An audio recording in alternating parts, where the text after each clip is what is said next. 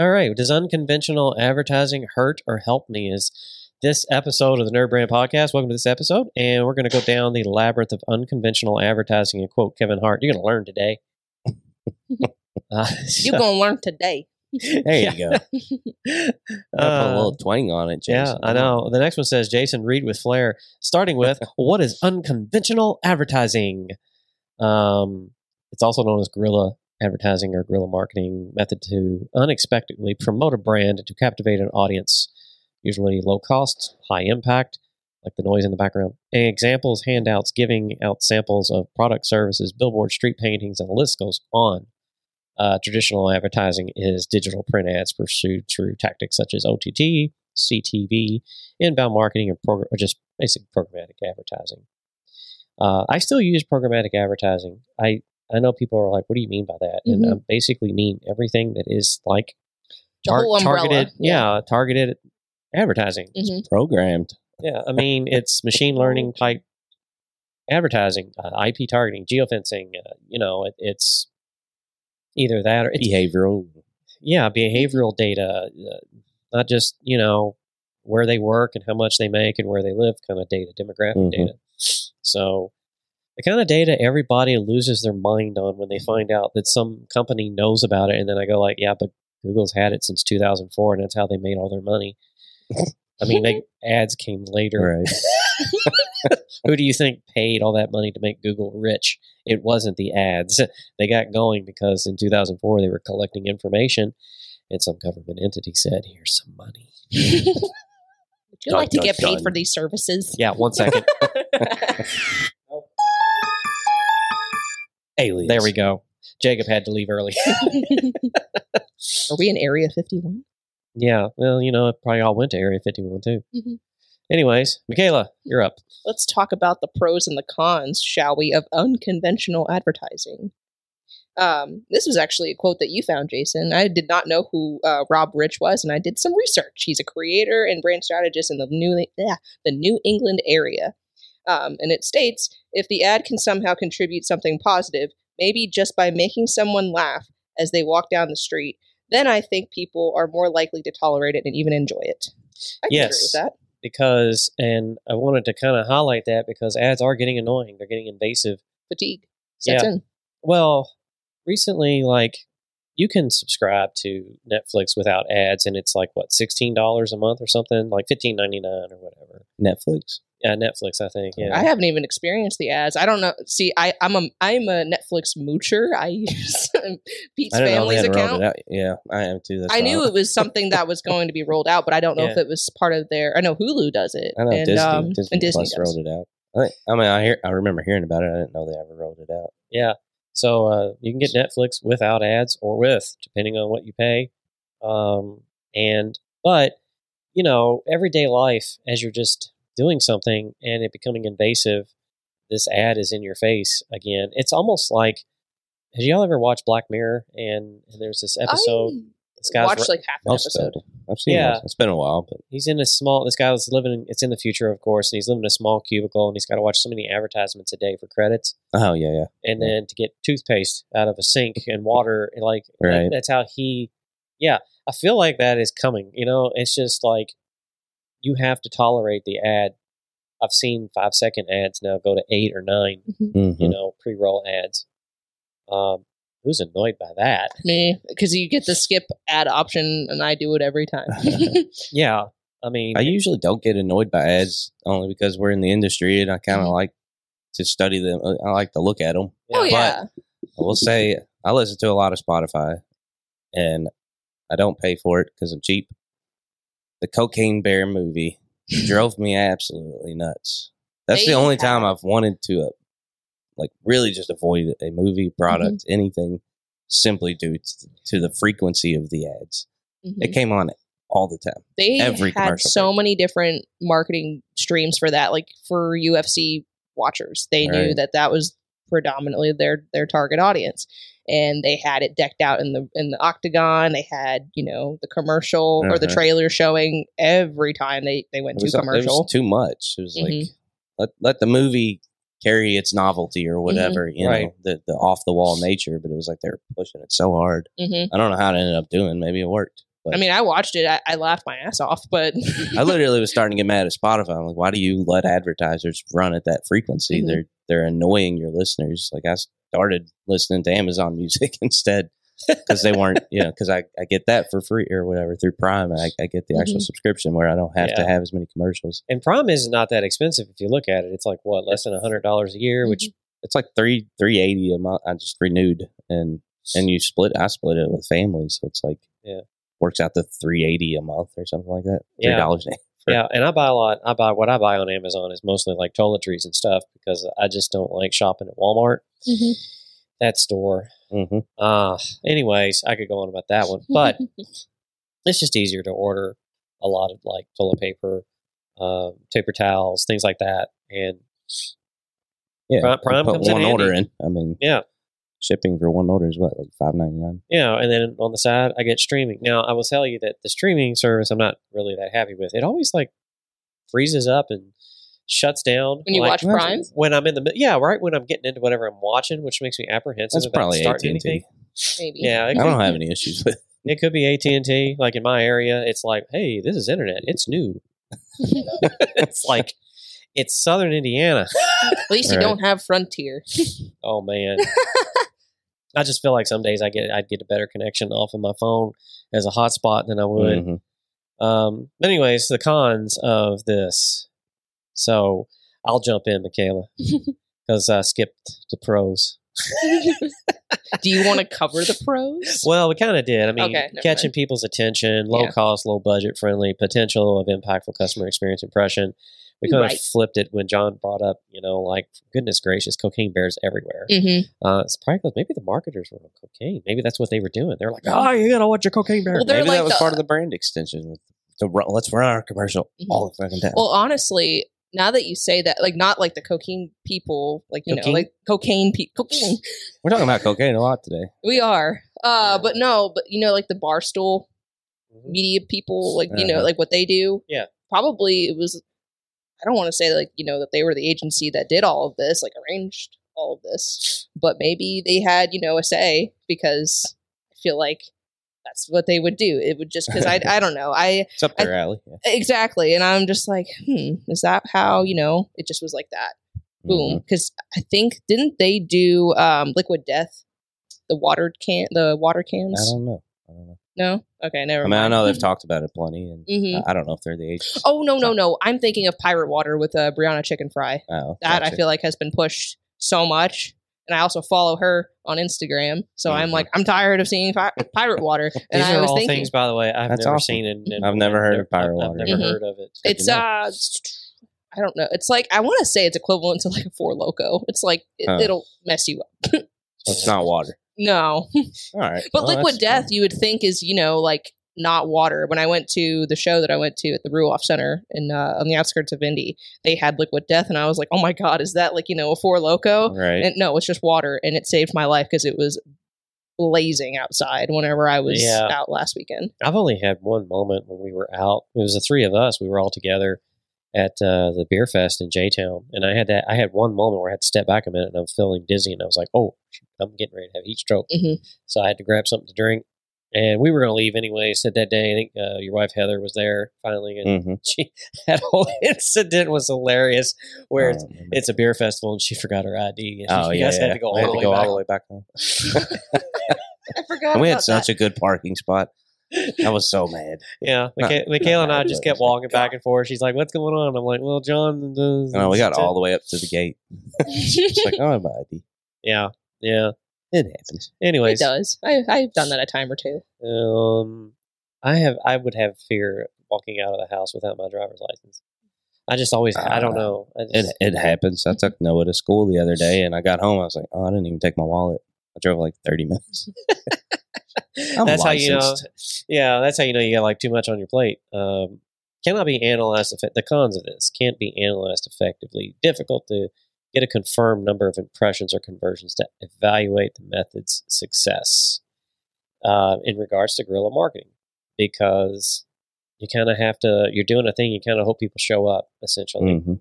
and if people don't show up, it didn't work. So that's your metric. Yeah. But is it? Or you're counting on it to, to jump from physical to digital, and you're counting on that kind of virality of, of Yeah. you know, like we've done a live audience podcast and not that many people showed up the second time around but digitally got a lot of downloads Mhm. a lot of downloads uh, and so digitally I've had people ask how was it, you know, people the the guy I brought up that's going to be at Startup Week Louisville. Mhm. Uh, he was like, "How'd that how'd that go?" And he's just he didn't know about the podcast. That's how he found out about the podcast. Yeah, yeah so sometimes you get lucky uh, which is really what i feel like it is a lot it's just circumstances luck you know hopefully you know having it at dave and buster's obviously that name it helps. Um, but even with them i mean it's it's a lot of people don't even know dave and buster's is in louisville. Mm-hmm. you know i've had that experience a lot which we're fixing. But um, yeah it, it that was one way to measure that it worked uh, was afterwards looking at their metrics and the downloads and, and how many people streamed it and everything. It was like oh okay well who cares if you know less than you know around 10 people showed up. We got like all these you know downloads so i was like all right that worked Mhm. Mm-hmm. but you know that's a that's kind of a relatively new thing i feel like here in the city is uh, live audience podcasting and i struggle i just wish i could say live podcasting because greg's like oh you mean like facebook live no Mhm. there's an audience Live recorded audience. We just Yeah. need to do a flash mob podcast. Yeah. well that was the big thing. Yeah, they kind of Do uh um what the heck was that thing? The Harlem Shake. that. Yeah. Oh, just wow. I When, when that in a social media was coming up, that was and flash mobs started to bring flash mob dances or whatever. yeah That that was like a huge thing because everybody was trying to get on the Ellen show or trying to get a you know just sma- you know smothered across all of social media Mhm. yeah for doing this this stunt essentially. It is a stunt. I mean, there's a there's a show that we've talked about this before about spectacle versus, uh, you know, just good content. I mean, we uh, we went when Wonder Woman 1984 came out. It's uh, I don't know what number episode it was, but for those listening, Sixty-two. yeah, I'm just kidding. yeah, It's back in the day. it's If you want it, you got to scroll back. Yeah, yeah. There's a load more button on the site. You'll find it. um, but it's uh, the quality of the narrative. It just wasn't there. I still call Wonder Woman 1984 the Tweety Bird versus you know Put Putty Tat fight in the third act because that's all it was. It just she was dressed like a, a bird and and there was a cat and I just kept thinking to myself, this is a Looney Tunes episode. Bad old putty tat. Yeah, it's just like you remember the episode. Well, you may not, but there's an episode of Tweety Bird, and he gets into this uh, scientist's um, laboratory, and they do like the Jekyll Hyde thing. And so Sylvester gets in. He's of course he's hunting Tweety Bird, and Tweety Bird gets a hold of the uh, serum and turns into this ginormous, monstrous bird. And every time he does, he's like shakes around and turns in there. He's like, ah, and he's going to eat the cat. And the cat gets scared, starts running away. And it's just back and forth, right? Mhm. That's what I thought of with Wonder Woman 1984. anyway, That's the first time I've heard someone talk that in depth about Tweety Bird. I know. Since I was a young boy. saving here from that putty cat. Now I want to go watch it. I know, I do too. I want I want a bowl of cocoa pebbles when I get home. Who and to owns put that, that? on. Uh, well, Uh, Max. would that it- be it- on? It's on Max, I think. Uh, Heather and I just finished watching The Ultimatum. Or That was a season of it. Or that was what I something like watched Mhm. recently. It is, it is interesting. Yeah, I never. Uh, It is fun to just sit there and be like, "What the hell's wrong with you? What? What?" what is wrong with these people? But you know, you put a camera on any of us, they say the same thing. Mhm. Well, I mean, when I look at the circumstances of that, like this is so sad at my age. Like, look, when you look at the circumstances of the couples that were in there. Some of you guys and girls need to get your crap together. Like, when did this become important? Survivor. Yeah, I blame Survivor. yeah. Yes. Honestly, Oh, anyways, talk about viral marketing st- since talking about viral stuff. Because honestly, with the writer strike and everything going on, this is our future of content and entertainment. Because there's no writers. Ain't nobody gonna. I mean, I remember when Transformers the sequel. I can't remember what it was called, but it's when they killed Optimus Prime again and brought him back. Is it a recent? Uh, no, this come- is. Uh, I want to say this is 2011. I think. Uh, uh, I feel like they always have the Revenge word of the Fallen. rise. Revenge. They always the, have the letter R. Revenge. That's it. rise. That's it. Yeah, it was Revenge of the Fallen, and that whole when the writers were on strike, the advertisement of that was just odd, but the the movie was basic, basically ripping off the story of Jesus, Hmm. because the fallen was the main enemy Uh-huh. and he was amongst primes. So I was like, okay, so basically Satan, who's an angel, because big surprise, Satan is not the opposite of God. Like he's not like God's adversary. God made Satan, so no. But that's the way they want to set it up. All right. So I looked at that, and then they talk about how only a prime can defeat a prime. and then you had Optimus Prime die, and then you had to have the Matrix, and he was resurrected, and then he got like a new body. And I was just like, what are you all doing? Is this Jesus Christ Superstar but robots? Just got to get people. You got to got to keep people's attention for an hour and forty minutes. Mhm. no, it was longer than that.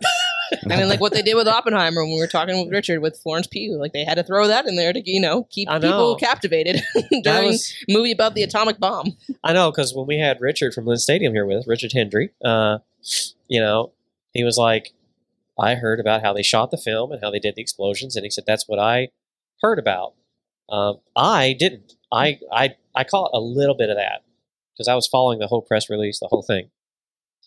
Most of it, I swear to God, was about the nude scene, and it was just like I kind of agree. Why have it? Why why was that in?